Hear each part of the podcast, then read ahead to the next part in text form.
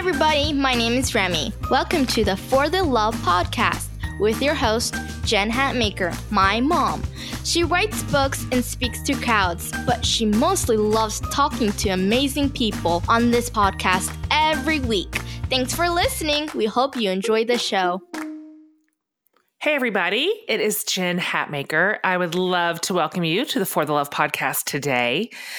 Um, we're in the middle of a series that I am loving, and I know you are because you're blowing up my feed about it. It's called For the Love of Exploring Our Faith. And we are hosting some of the most interesting, important spiritual voices of our time. And they're all over the map, and they're bringing such wisdom and grace to this podcast. And I am so thrilled to tell you about today's guest. Um, and you already know it because you've already clicked on this link, but we are so lucky to have Barbara Brown Taylor on today. And so, if you don't know BBT, she is a New York Times bestselling author and she's a teacher. She's an Episcopal priest. Um, her first memoir, Leaving Church, it won Author of the Year from Georgia Writers Association. And her last book, Learning to Walk in the Dark, in 2014, was featured on the cover of Time magazine. Um, Time also included Barbara in its annual list of most influential people. She's been on Oprah, Super Soul Sundays, and she's been on faculties of all kinds of places Piedmont College, Columbia Theological Seminary, Emory, McAfee School of Theology. It, just, it goes on and on. Her credentials are really, really long and amazing in 2015, she was named Georgia Woman of the Year. 2016, she received the President's Medal at the Chautauqua Institution in New York. Her work's been translated into uh, to all these languages, and she is just there's nobody like her. Uh, if you don't know her yet, you'll find out what I mean as you listen to this interview. But there's nobody like her. And her teaching has mattered so much to me and meant such a great deal to me at such crucial times. And wait till you hear all the bits of wisdom she drops um, over the course of the next 50 minutes or so. Um, and I'll just let you know right up front that I end it by crying and there's no getting around it. So I suspected that I was going to. I fought it back. But when I tried to thank her for her work, I just couldn't. Well, look, I'm doing it again. She is so, so special. And so you're going to love this conversation. If you don't already love her, you're about to. So I'm so thrilled to welcome to the podcast Barbara Brown Taylor. I uh, mean this sincerely.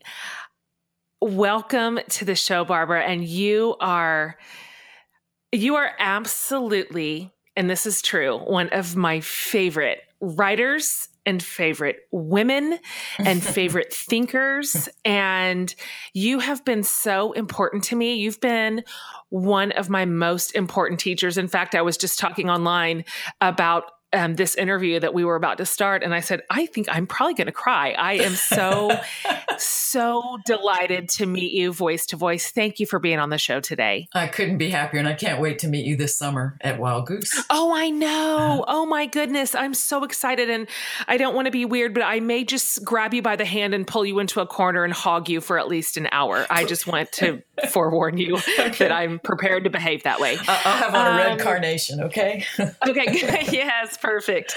Um, so I, I, love so many things about who you are and how you lead and teach and what your life looks like. Um, specifically, what you've learned about truth and beauty and God and and what you've shown us all. But what it was just, if I can just make it personal, you showed me at a really crucial moment in my faith that all of God and His beauty and Jesus and his ways cannot be contained inside any walls that any people build. Mm. Um, I needed to hear that when you said that. and I wonder if, um, for my listeners that are new to you, could you tell us a little bit about?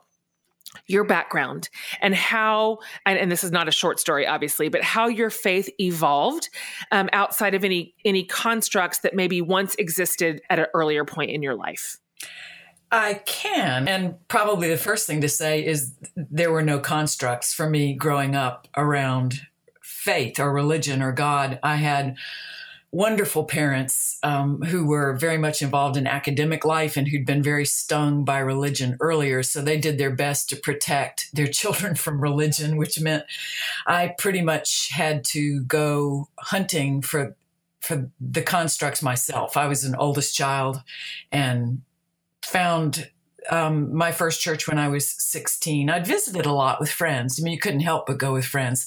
But at any rate, I, I invented most of the constructs or absorbed them from the culture. And because I live in the deep South, yeah. that is a, a, kind of particular take that had a yes. lot to do with loud preaching and sinfulness and fear.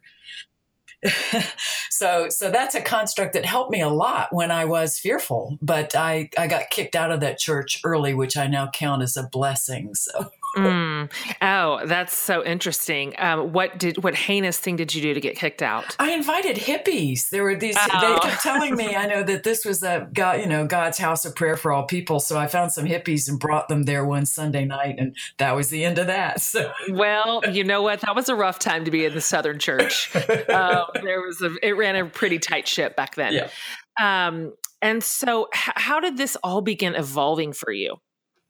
No, I think I've backed through every door that has mm. opened for me in my life. But I just, I was a geeky college kid and Vietnam was raging and there'd been three assassinations and um, the religion professors were the ones who canceled classes and sat out on the quadrangle with us and drank coffee with us late into the night. So I decided I wanted to be a religion major. And it just sure. went backwards from there. I went to seminary with no church membership, no intention to be ordained. I loved seminary. Um, worked as a secretary in another seminary, just hmm. sort of kept back backing yeah. into different kinds of calls. Um, I love that. So it obviously was not uh, that was not your true north that you said I'm going to sit out and I'm going to be ordained as an Episcopal priest. I mean, oh gosh, no. So this is where where you find yourself and your work about sort of moving from the the structures and the systems of organized religion into sort of the more I don't know wide open spaces of the wilderness um, at least for me, you you've given uh, two really important gifts to the world, which for me was language and permission. Um, you put language around my own inner sense of longing for something different and thinking, well, surely this just cannot be the beginning and end of it. Um, you know, this can't be it. This can, and I'm a am uh, a pastor's daughter. And then, against all reason, I married a pastor. And so we too have been inside the structure, um, you know, well, in, sincerely my entire life. Um, and so when you put language around those feelings inside, I thought I was by myself. I didn't know how many um, other people there were wandering out into the great wide open wilderness. And then you gave permission um, to embrace that and to find God there and to be loved. And I mean, it changed my life. I, I really, I really, really mean that seriously. Now, listen, I don't know if you know this or not, um, but you are a regular fixture on this podcast. Um, I don't know if my producer told you this, but um, we we reference your name and something you've asked in every single show. So when we wrap up, we ask all of our guests a now very famous question that you first posed. You were the first person that ever said it, where I heard, "What is saving your life right now?" And um, that's the final question we ask every guest on the show. And the answers we've gotten uh, they're all over the place. They give us a window into the world or maybe into just their day. Um, and so, of course, we're going to have to hear your answer at the end of this show. But you you posed that question in one of probably probably my favorite book of yours and consequently i read things out of order it was the first book of yours that i read um, which was an altar in the world and you kind of talk about your salvation journey and in it you said i've got it open here right in front of me and I, more or less every other sentence is underlined. So that's how I made my way through this book. I just decided to highlight the whole thing. But um, you said in there, my life depends on ignoring all touted distinctions between the secular and the sacred, the physical and the spiritual, the body and the soul. What is saving my life now is becoming more fully human, trusting that there is no way to God apart from real life in the real world. I wonder if you could unpack this um, for those of us who maybe have been making those distinctions and have a hard time sort of unhooking those concepts from one another. I, I will. And because at this point in my life, I use religious language less and less. I do want to point out that's the most dense confession I have ever made. That that you know that that the sentence you just read really to me is is what Christian faith has given me. So, so uh, there are just lots of kinds of Christianities, but what I guess because I spent an earlier part of my life in a pretty divided um, path. In other words, where I was encouraged to keep the sacred apart from the secular, et cetera, et cetera, et cetera. Um, it just, uh, I guess I have a rebellious nature that just seemed wrong to me when, when I read the Gospels and not just the last chapter or last chapters, but when I read the whole Gospels, who could have been more invested in physical life on earth than Jesus? I mean, I, I've been preaching lately on consider the lilies of the field, you know, the, the way he could look around and see anything and make it part of what he was talking about. So, so to unpack it, it just, um, it seems to me unfaithful to the gospel as I've received it to attend only to half of what it means to be human, which is to be an, an enfleshed spirit or a spirited body. I went to a gospel singing convention, first one in my life a couple of weeks ago. We sang for two and a half hours and it was all future tense. It was all about heaven. And, and while it was, it was wonderful and it was a great, um, step into sort of Southern Christian heritage, I really missed hearing anything about my life now. Mm. So so, so I don't think I unpacked that very well, but it just no, it seems did. to me that you know, as a student of the Gospels, um, it is too easy to think that those are all somehow fake stories about the spirit and the flesh is just a prop and i don't believe that so i don't either and i i really appreciate your attention to that storyline because I I sort of grew up in a a pretty traditional also mostly southern church. So I'm really familiar with the constructs that you observed um, and also the ones you got kicked out of. I get all of that. And um, I know when I grew up I was taught both overtly and covertly to that um, the world was my enemy. like I was a I was to fear the world, and it, honestly, even my own body, like my body, but the heart is deceitful above all else. I my body is some sort of lust machine, apparently, to hear my leaders talk about it, and um, and that this earth was just so temporary that I was supposed to hate it and yet that wasn't what my experience taught me. My ex- my experience delighted in the world and found so much joy and beauty in it and in other people. And th- that was some of the earlier murmur- murmurings inside my own soul that felt. Uh, those are some of the earliest questions I had about the theology that I grew up in, um, and wondering if there was not also a sense of holiness um, in grass and in water and in bare feet. And um, so, reading your work on that, where you just, in no uncertain terms, declare it holy and declare it sacred and give us permission to just know God in those spaces and be loved by Him, the end, like without any doing, um, is really, really super important. So, speaking of sort of moving a little bit from the doing parts of faith. So your life has obviously shifted from from working and leading um, at the at the center of the church community um, to working with students of many faiths students of no faith and and you said this you said i find myself equally at home with the religious the spiritual but not religious the humanist, the agnostic, and the atheist, as long as they're not combative, since I'm too quick tempered to resist a fight. First of all, thank you for saying that. I burn pretty hot. Um, I love this ease that you have, this comfortable, like unself conscious ease in getting in the middle of discussions like this that explore faith from a lot of different directions and that aren't going to shake your core beliefs or discombobulate you in a way which fair culture tells us it will. You know, that's what we are told is well, that's slippery slope you know if you open up that discussion or if you listen to somebody else's perspective so i wonder if you can talk to us about moving from working in those more familiar, traditionally Christian environments, um, and then what it was like to work in a deeper way with people who don't believe the mm-hmm. same way you mm-hmm. do.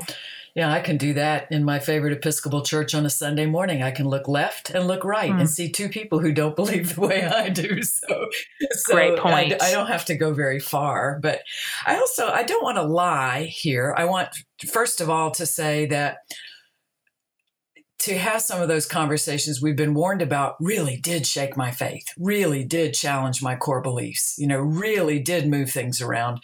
And and I want to be honest about that because it's part of the risk I think I'm called to take in any kind of search for truth, never mind sacred truth, that if, if I'm not willing to be upset and rearranged and taken apart, then how willing am I really to be redeemed? So I don't want to lie that the difficult conversations come without risk. They come with a great deal of risk, but I've, I've come to think of the risk as holy as well. And that if I'm not shaken up from time to time, I'm probably not listening hard enough to what other people are telling me. And and you know, you say you run hot, I do too. And there are certain people get me in a room with, and I've got to really work on my spiritual disciplines of breathing and listening and loving my neighbors. Thank you for saying that about those conversations. That's honestly true. You're right that exposure to our neighbor and to other people it can shake us up but that's not bad that's not to be feared. And there can be something, just to use an old church term, really sanctifying about that. And that deeply like works in our soul and and begins to mold and shape our faith in, in wonderful ways, in, in amazing new ways. So I, I appreciate your honesty um, about that. Um, so I read that one of the hardest things for you is when you are asked to do public speaking away from home. I identify with this so much. You you you say that during uh, trouble and suffering and and heartache, people often expect, you know, the person at the microphone to have solutions. Um, and I relate to this feeling, and I also relate to the feeling of wanting to give those solutions, wanting to be the person with answers and sort of a helper in the room. And um, and so, but you say you don't have solutions. And so, how I wonder, do you curb that tendency that so many of us have to give? Here's here's three steps of advice I will give you, and and if you do this, this maybe you can get some sort of guaranteed outcome. Um, I wonder how you've learned to approach the microphone solutionless mm-hmm. um, as it is? Uh, first question to you: What what's your birth order in your family? Ah, uh, well, not surprising. I'm first. Uh, how did I know that? how did I recognize a kindred soul? Yeah, totally. Yeah, I think that question came from an oldest child to an oldest child. So uh, I don't know about you, but I have a lot of resentful younger sisters because oh my gosh, because I was early on put in charge of them, and not only to give them advice, but keep them from falling out of trees and, and yep. dating boys and a whole lot of other things. So, so I think they were my good early teachers. Not that I've learned the lesson at all, but that it, it was disrespectful on my part to do their work for mm-hmm. them. It was disrespectful for me to substitute my life and my wisdom for theirs. And I'm still working on that one, but I, mm yeah, as I moved out of family structure into church structure, I realized how often I was being asked to pour oil on waters that I thought the Holy Spirit had ruffled. And that mm. seemed also uh, not a terrific to. So I, I hope I've gotten more and more able to recognize people who really need a stretcher. They really need somebody to lean on, mm. pick them up, hold them. And I, I, hope I can tell the difference between that and hitchhikers because there are a lot of spiritual hitchhikers out there too who want somebody else to do their work um, who who want to take your mm-hmm. advice and and they'll work it until they want something different and then they'll go find advice from somebody else but but often that's a strategy for spiritual bypassing i think it's a way of not getting down to the business of of um.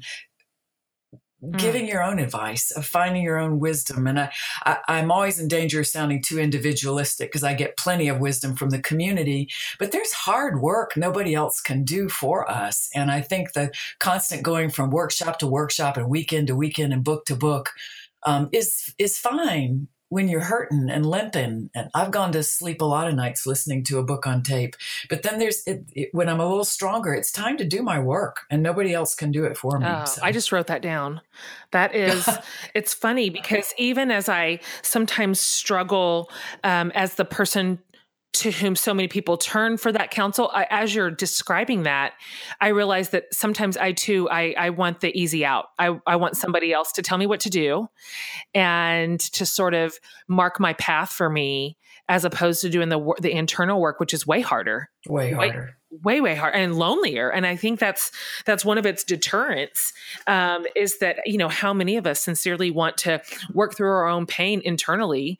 Um, so i i appreciate that wise counsel. And we just don't hear that very often. I, I do not hear that from my teachers very often like this is your work. So going back to your story I know in the early 90s, and of course you've written about this, um, you and your husband Ed made this super intentional decision to leave the city in order to live closer to the land, which you write about as honestly as, as beautifully as any writer on the face of the earth and i've heard i've heard you in fact say that the land is your heaven on earth you're mm-hmm. you're where you live so i wonder if you could tell us about that decision and where you went where you ended up going and even what that whole not just geographical change but the lifestyle shift mm-hmm. look like and how did that location change sort of eh, ultimately affect your your perspective, your teaching, all of it. Mm-hmm. You did. Yeah, mm-hmm. and Ed is my, you know, my partner. So a lot of this had to do with him. And it happened on a walk 25 years ago around a city park where we lived. And he's 14 years my elder. And he looked up at the sky and we realized neither of us knew what phase the moon was in. He said, You mm. know, if I don't leave here, I'm going to die a lot sooner than I have to. Wow. And that was yeah. the beginning of, okay, let's start looking for where we're going to move. Yes. Um, but uh, the, we did intentionally leave. We interviewed two parts of Georgia. We both had family densely populated here, so we couldn't didn't want to leave the state. Um, but it it has been an amazing transformation. I worked ten years in a downtown church where my vocabulary was very much about AIDS and homelessness and and the corridors of power in Atlanta and affordable housing. Uh, and I wanted to skip right over the suburbs and go to a small rural county and see how cows and pig farms and farmland might change the way the gospel sounded and maybe would change the way I sounded. So the, the shift, I, I thought about this question, first of all, to, to be in the presence of nature writ large over which we had very little control. So I remember the first frost when the peaches were already in bloom and and it froze outside. So Ed went out and built fires all through the orchard and was out there wafting mm. warm smoke trying to save the peaches. We've given up on that now. You just don't get peaches that year. Um, life yeah. and death, you know, the the chickens that I raised from little hatchlings, and then a hawk just swoops down yep. one day and carries them off, and yeah, caring for animals whose water needs to have the ice broken off of it. The it, it, elemental. I hadn't thought of that word till now. It, it was a move to mm-hmm. a more elemental life and a life more face to face with things beyond my, where I really could tend the garden, but I couldn't bring anything in it to mm. fruition all by myself. So. Yeah um, a much greater sense of my place in the family of things. You know that wonderful poem by Mary mm. Oliver, "Wild Wild Geese," mm-hmm. and it ends with sort of discovering your place in the family yeah. of things. And I, I found that here um, in a different way. You know, not better than, mm. worse than, but in a different way than I did in a city. So I'm glad I've had both. Mm, yeah, me too. I, um, again, that just sort of circles back around to one of our early earlier points, which is that the world is profoundly holy and there is so much to be discovered in it and our place in it and what our limits are in it. And um, that, to me when you talk about that it deeply challenges sort of the american Protestant work ethic that says with just enough hard work we can literally pull off anything. You know, we can we can control it, we can um, shape it, and um, and that's obviously not true and leaves us with so much disappointment, both spiritual and experiential. But um, the earth teaches us a different story It really does. And it's a good one. And it's good to feel have our right place in the world. To me, that's a relief. That doesn't make me feel small and insignificant. It makes me feel relieved to just mm-hmm. be this one simple part of this big wonderful story that I didn't craft and I didn't start and I'm not going to finish. I mm-hmm. I love your teaching on that. That helped me recenter um, my position in a way that almost no other um, teaching has done.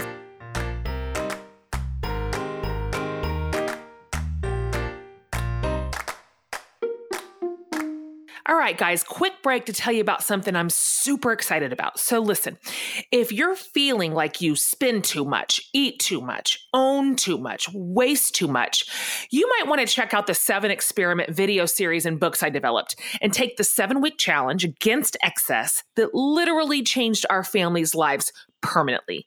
And hey, if you'll use the code podcast at checkout, you'll get $10 off any package. And if you already have the book, and some of you do, we have a package for you too, and the code still counts. You can find out more about all of this at the7experiment.com.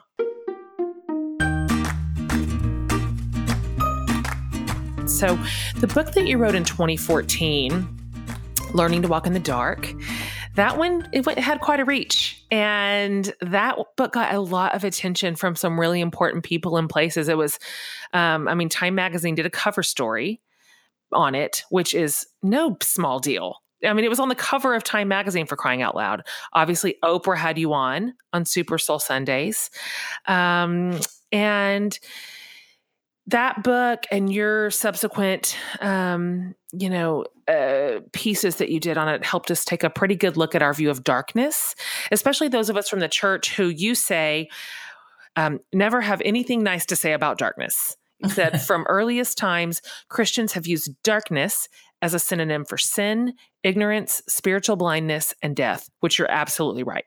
Um, so you assert that there's a problem categorizing darkness as inherently bad, um, but rather you talk about this really beautiful concept of lunar spirituality, um, in which the divine light available to me waxes and wanes with the season. And I, I found this really fresh and innovative and refreshing teaching um, as a way to view both the light and the dark times of our lives. Can you can you talk a little bit about this, about what you learned and and what you sort of posited toward your readers and the world? Yes, and I learned a lot about that book by talking to other people about it. Mm. I. I took it on. I think the pastor in me has never retired so i'm always listening to what troubles people and and being lost came up a lot you know can't see where i'm going don't know where the church is going don't know where my life is going so it seemed to me that it was time to take that on and then gosh did i learn a lot from literally blind people hmm. from people of color hmm. from all kinds of people about what a sticky piece of tape the words hmm. are dark dark and darkness mean such different things to different people so I, I took it on that way but i learned about the moon in my front yard hmm.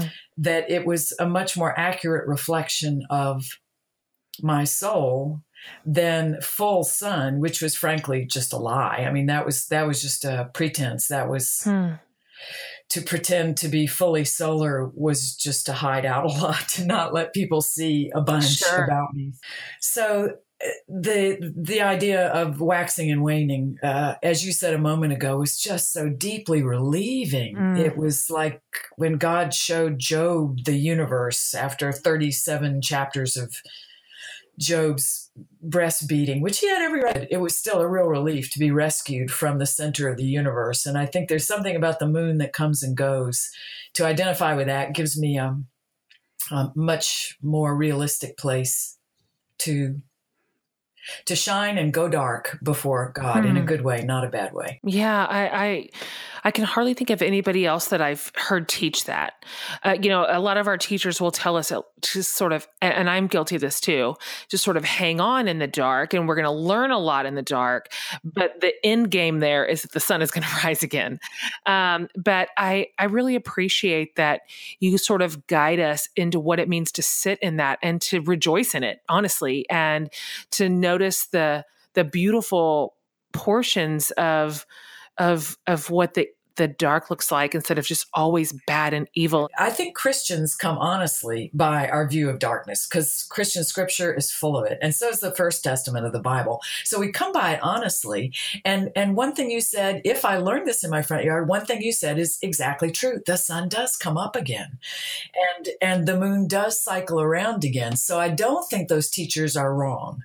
But but I do think there's a way to be in the darkness that's not all gritting teeth and, and closing eyes and taking Ambiens. there's, yes. there's probably another way to deal with the darkness. Yes. So I so I don't want to dispense with you know things we've been taught it's not a pleasant place but to begin to go voluntarily into it on a regular basis is really helpful when it comes involuntarily when it comes comes to visit and i didn't choose it i'm better equipped when i when i do choose to sit there quietly because in, in many ways god's job with me is to break my heart and tranquilize my ego and both where I hmm. live and do that as well as anything. One thing that you taught through that, which it seems so obvious when I hear it, except it's just, it's not a way. I, I, I just follow along a very deeply entrenched path of thinking about that metaphor, um, the, the, way that um, I've always sort of considered it and been handed it and taught it my own self. But, you know, in some ways,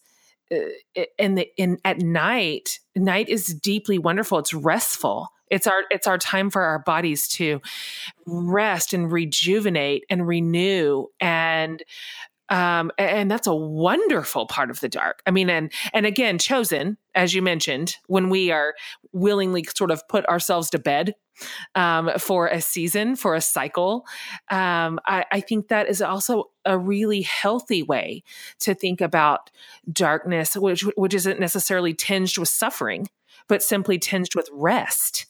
Um, and I, something i'm terrible about and you probably are better um, but we're firstborns which just means I, am just accustomed to doing. And I am a, I'm sort of a, that's my, that's my way and that's my type. Mm-hmm. And I'm learning what it means to say this needs to be a season of rest because nobody can be awake for six straight days. That's unhealthy for the mm-hmm. body. Um, and so mm-hmm. I, I, I just think you you brought a lot of nuance to that concept and allowed me to think about I like how you called it a sticky piece of tape, that word, because it is, it's more mm-hmm. than one thing. It's not just mm-hmm. sort of mm-hmm. this carte blanche sense of suffering uh, that I think even mm-hmm. I've taught darkness as. You took from that book and you are taking from this conversation my, my, grandest hope, which is that people would pull out the file folder they have labeled darkness, yeah. look at what is in it, and add some things to it. Yes. Because I don't know about you, I'd rather kiss somebody in the dark than in the light. Sure. I, I, I dream in the dark. Yeah. I I hear whippoorwills in the dark. I see stars in the dark. I mean, That's right. This is this is not relentless dark. It's not cave dark, mm. but hmm. you just put new things in the file folder. Mm-hmm. So what more could I hope for? Oh, I love that. Thank you. Thank you, Barbara Brown Taylor, for saying that wonderful thing to me. Um, all right, so you're working on a new book right now. Are you um, are you finished with it? I am finally finished with it. Oh well, glory, glory be to God. Um, so it comes out next year, right? 2019. Yeah, one year. You turn it in in March, and it comes out in April of the next year. Go figure. I know, and by that time, you can hardly remember what you said. you have to go back and remember where your head was. But um, you, have said that you've been wanting to write about living with religious difference. Mm-hmm. I cannot think of of a time we need somebody to lead mm-hmm. us in this more than right this minute in our mm-hmm. culture. Um, is that so? Your new new book is called Holy Envy. Is that still the title? Did that title hold? It did. It was uh-huh. challenged uh-huh. and it held. And yes. It, it um, yeah, it's it dates back to Krister Stendahl, who was the dean of Harvard Divinity School for a while, and then he went back to Stockholm, his his homeland, to be bishop of the Lutheran Church there. And a Mormon temple was built in Stockholm, and people called upon him to protest it. And hmm. instead, he went to the microphone and um, talked about three rules for religious understanding. And the first was if you want to learn about a, a religion, ask its adherents and not its critics. Hmm. And his second rule was don't compare your best to their worst. Oh, my goodness. And the third one was learn to practice holy envy. And I was fascinated by number three. I mean, number one and two are great, but number three, I I have been working on that concept for a long time, sort of like learning to walk in the dark. But I, I certainly have had a lot of opportunity to practice it because I've taught world religions for 20 years. And so I experienced a lot of holy envy, you know, teaching my tradition from a more objective standpoint hmm. than ever. And teaching, I was responsible for teaching five of the major religions of the world over 15 weeks, graduates yeah. who might never look at it again. So it was really right. important to teach them more subjectively than ever before. Hmm. So, needless to say, that gave me a lot of material for a book called Holy Envy. Um, what what else could we expect to hear you say in that book? What are you teaching us? What is your what is your hope for holy envy that your reader will kind of walk away with if you were going to sort of give it a high level thesis? It changed. I wanted it to be a classroom memoir. I'm going to answer your question any minute now, but uh, I, it's very anecdotal, and so hmm. it is meant to be a very, very small window on a very, very large subject. It is one classroom in a rural college in Northeast Georgia, taught by one Christian teacher who it, all of a sudden encounters the great wisdom traditions of the world. So, anecdotally, I think it'll walk you through a Christian's reaction as she discovers that pagan, um, lost parts of the world included Confucius and Lao Tzu and the Buddha, and that Christians for a long time just colored everything brown that yes. wasn't wasn't Christian. And and other religions have done that as well. But but I guess what I would love for people to come out of that book thinking is, oh, I've thought that. Oh, I've wondered what that student wondered. Oh, I've thought what she did. And I also, I also have a lot of um, new Christian storytelling in there that I think will help people who would like some Christian ballast for being better neighbors to people of other faiths. I hope they can find mm. it in this book. I have no doubt that they will. Um, and it comes out next April. Next April. So, speaking of your students in your classroom, you obviously love working with undergraduates and then you know people in their early to mid 20s in general. Um, and so one thing that i've heard you talk about and write about numerous times is and, and this doesn't frankly just apply to, to young adults. I, I see this very deeply represented in my age group too and we're in our 40s but um, I heard you talk about their intense desire to find their calling, quote unquote, their calling, right? Which I think is something that we're sort of uh, this sort of packaged idea that we're handed to discover somehow this like tiny bullseye of our calling. And i like the analogy that you gave um, because you said in regards to our calling you wrote i think we'd like life to be a train. You get on pick your destination and get off but you liken it more to a sailboat ride where the weather changes and the current changes and we have to work with others to navigate this the fluctuating conditions. And so you impart your own experience to your students who are trying to train it essentially by saying, I just thought I had to pick the right train. And I worked hard to pick the right train. And darned if I didn't get off at the end of it and find out that it was just a midway station. That's such a such a great analogy. And I was going through all my books of yours um, this morning, and to that sort of idea in an altar in the world, you also wrote. Uh, uh you were talking about something different, but you said one night when my whole heart was open to hearing from God and what I was supposed to do with my life, God said, anything that pleases you. What? I said, resorting to words again. What kind of an answer is that?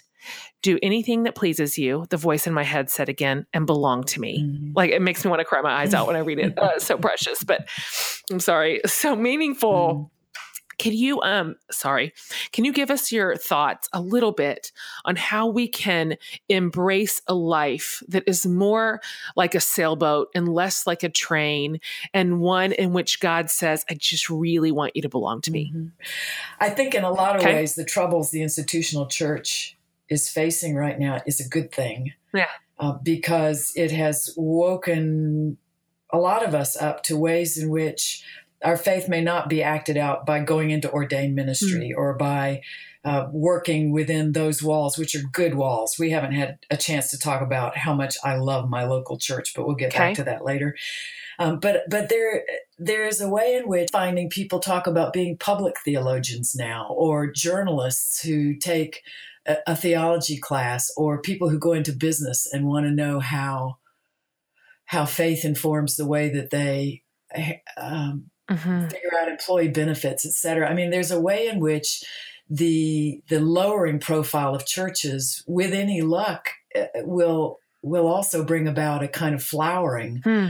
of of faith of Christian teachings. You know, in in a lot of other places, I sure do find that with students. There are very few students who want to go into seminary anymore. Mm. There's not a lot lining up to be ordained, but mm. but I've had classes full of nurses who want to know what they can learn about, you know, uh, people of other faiths that'll help them be better nurses or coaches who want to know oh, about about the fasting traditions of other religions so they can be better coaches and mm. I mean I could just I could go on and on about people in all these majors, all these things they want to do with their lives um, who are, are realizing that religion could help them be better X, Y's, or Z's. And I'm not even talking now about their, their personal hmm. faith, but about ways that they interact with their neighbors.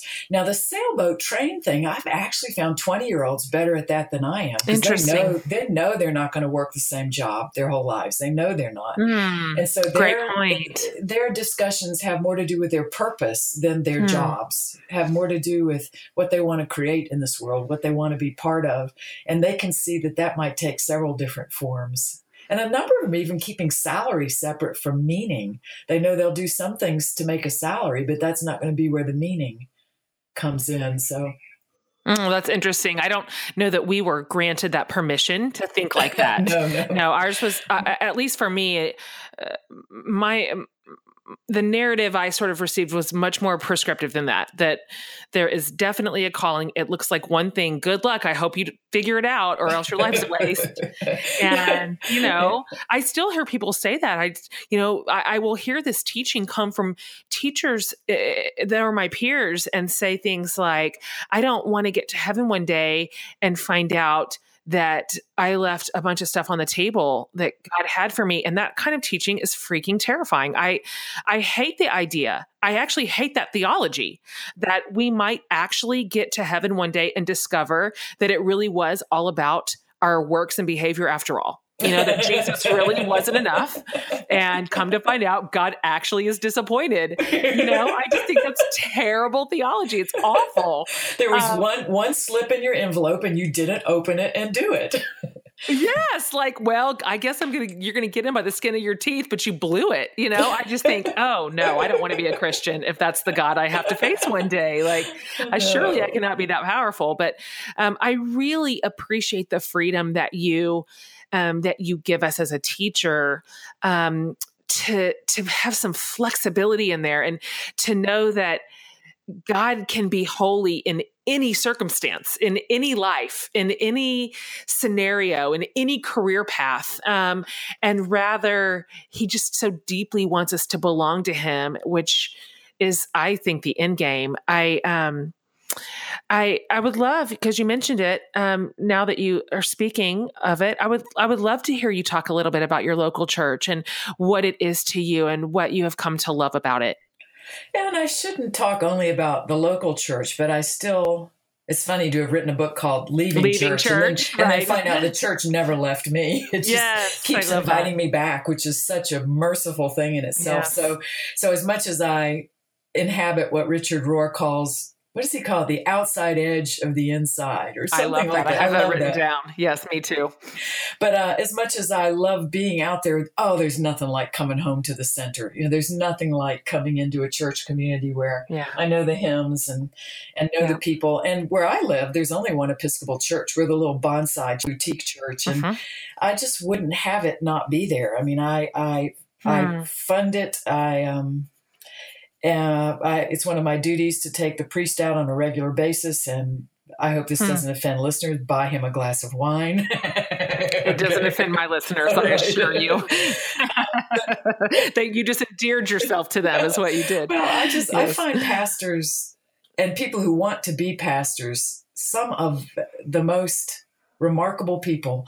You know, talk about people willing to take risks and have their hearts broken and have their egos mm. tranquilized. Welcome to the ministry. This, this, this will do it for you. you are speaking truth. so I, I, I'm a great I'm a great fan, though I'm no longer at the center of it, and I can be a loving critic as well. But I, I want my mm. local church to be there, and I want to do anything I can to make sure it is. I want it there for children. I want it there for newcomers.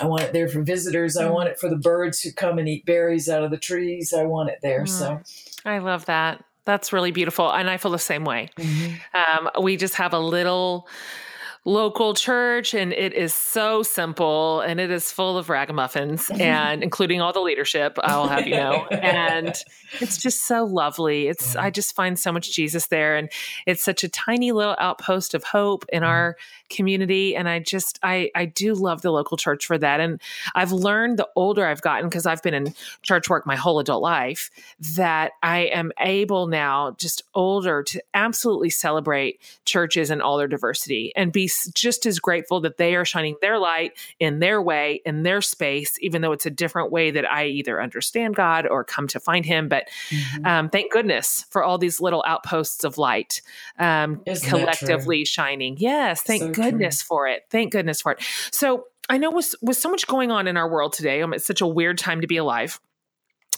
Um, you have said uh, often that you turn to the writing and the thoughts and the teaching of other people um, to make sense of everything of what's happening in the world today of faith um, of faithfulness. So i would love to know um, who are some of the the thinkers or the writers or teachers that you turn to um, to learn from or when you're wanting to make sense of the world or sort of expand your worldview this is always such a dicey question, isn't it? Because sure, it sure is. And of course, when somebody asks me, I f- immediately forget everything I've ever read. I can't think of a single person in the world. I can't think of a single pastor. Nobody. My brain goes blank. Yeah, I put. Um, I have a frequently asked questions page on my website, and I try to change "What are you reading now?" often to remember to do that. Mm. And one reason it's dicey is I want to say recognizable names, right? Because if people oh. want to follow up, like Wendell Berry, who can sure. miss him, or Tom Thomas Merton. Mm. Um, I also have people in other traditions that I read a lot, like Pema Chodron from the Tibetan Buddhist tradition and Jonathan Sacks, who's mm. an hmm. Orthodox rabbi, and Eboo Patel, who is a young Muslim, and um, Howard Thurman, who's one of my sages. I sort of have two categories sages who are older mm-hmm. and mm. surfers who are younger, because I have to look both ways for I people to teach me about the world. So I love this. So uh, my surfers, you know, include um, Greg Ellison, who is a student of Howard Thurman. I mean, not hmm. directly; mm. he's more like grandson theologically, mm-hmm. but he's he's writing about um, especially young black men in America mm, and all people in America, but especially, you know, the young black men in America in light of what's happened in, in recent years. And and Eboo Patel is a young man relative to me who writes about mm. um, how young people in particular can come together across faith and find their faith is strengthened by knowing one another instead of challenged. Kate Bowler, who teaches yeah. at Duke, is a wonderful, fresh yeah. voice. I love reading her. And Elizabeth Dias, who just um, became the religion reporter for the New York Times. Oh, yeah. Read her in Time magazine for years, but she's one of the people I also read to help me see the world through younger eyes who make different and in many ways better sense mm. of things. And Jen Hatmaker, did I mention her? Obviously, I, mentioned her. Yeah. so. I love your list. So first of all, I want my listeners to know that we will put up links on the website, yeah. um, on the transcript of this episode, to every single person Barbara just named. Oh gosh. and I appreciate that you listed such a diverse um, lineup because my tendency, and I, I wonder if it is, isn't just a human tendency, is to reach for teachers and leaders who more or less already occupy the space we're in. You know, mm-hmm. that's sort of a homogenous voice, one that's mm-hmm. going to reinforce what we already think, mm-hmm. um, and you know, stamp our worldview with an approved with approval. Mm-hmm. Um, but it is incredibly challenging and fruitful to give yourself permission to read way outside your your space, way way outside. I mean, all the way down the street, even. Um, it's so good for us. It's so good for our minds and good for our hearts and our souls and our faith. And so I, I, thank you for giving us all those names, and I'll make sure that everybody has access to that whole list. So oh, that's wonderful. Thank you. Here we are mm-hmm. at the end. Oh. So we're wrapping up the show like we do, and we get the honor to ask you, um, a matriarch of our question that we love so much. Um, what is saving your life right now? Mm. If you could look out my back window, you would see a little garden plot that has pink bleeding hearts and kind of salmon colored um, fire poker flowers and hyacinths. And what is saving my life now, it sounds so cliche, but it is the reminder that life returns. Oh. I've just come through a year I sold my mother's house last Tuesday, and it's been a year mm-hmm. of moving her to assisted living and being with her when she died and getting her buried and cleaning out 50 years in the basement and yes. and that life returns is just mm-hmm. amazing and to have a year in which you said earlier the sun comes up again. When spring cycles around, I know it's not the same as death and resurrection, but I'll tell you what, it reminds me that life and death um, are in a in a running cycle with each other. They coexist. They complete each other.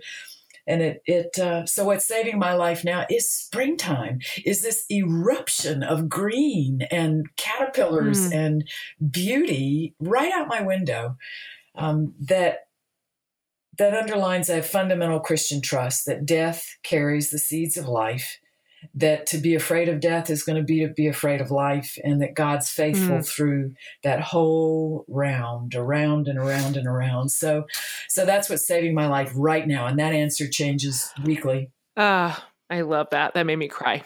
Uh, Thank you for that. I, I think I needed to hear that.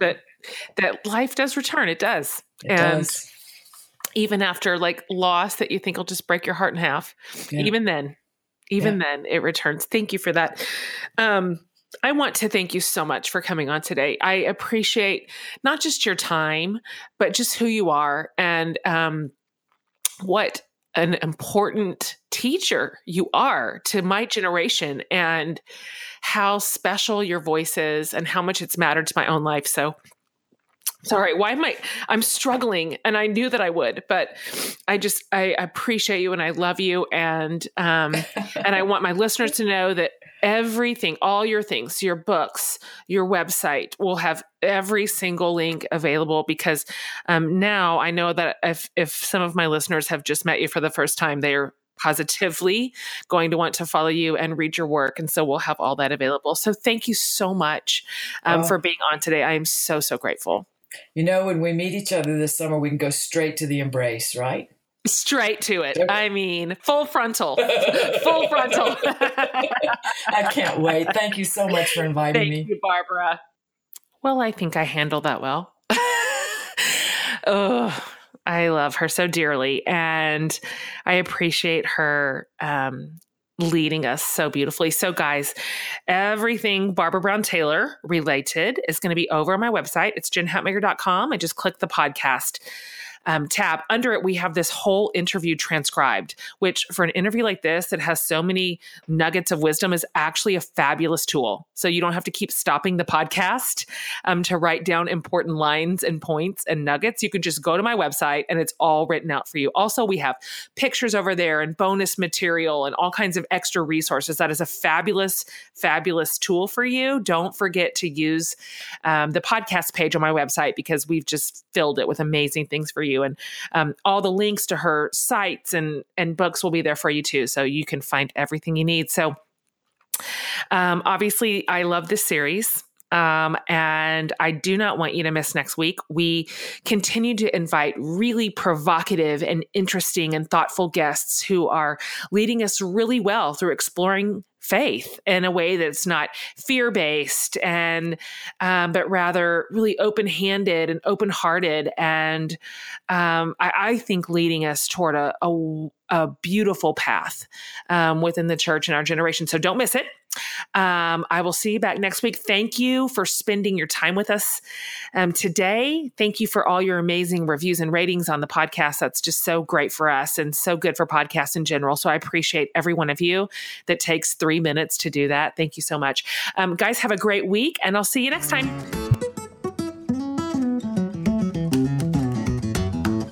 Hey guys, we're back for another segment of Jen's favorite things. So, this is the part of the show where I share about some wonderful companies that are producing amazing products and giving back to charitable organizations and really worthy nonprofits. Plus, they have exclusive discounts and extras just for you, our podcast listeners. So, here are today's favorites. Make getting dressed the easiest thing you do all day with Style Challenges, an online personal styling program that gives you all the tools you need to build a stylish wardrobe at a fraction of the cost of a personal stylist. So get $10 off with the code for the love 10 at stylechallenges.com. That's it for today's show. Hope you enjoyed this chat. Be sure to subscribe to my mom's podcast and give it a thumbs up rating if you like it. From the whole Hatmaker family, I hope you have a great week and see you next time.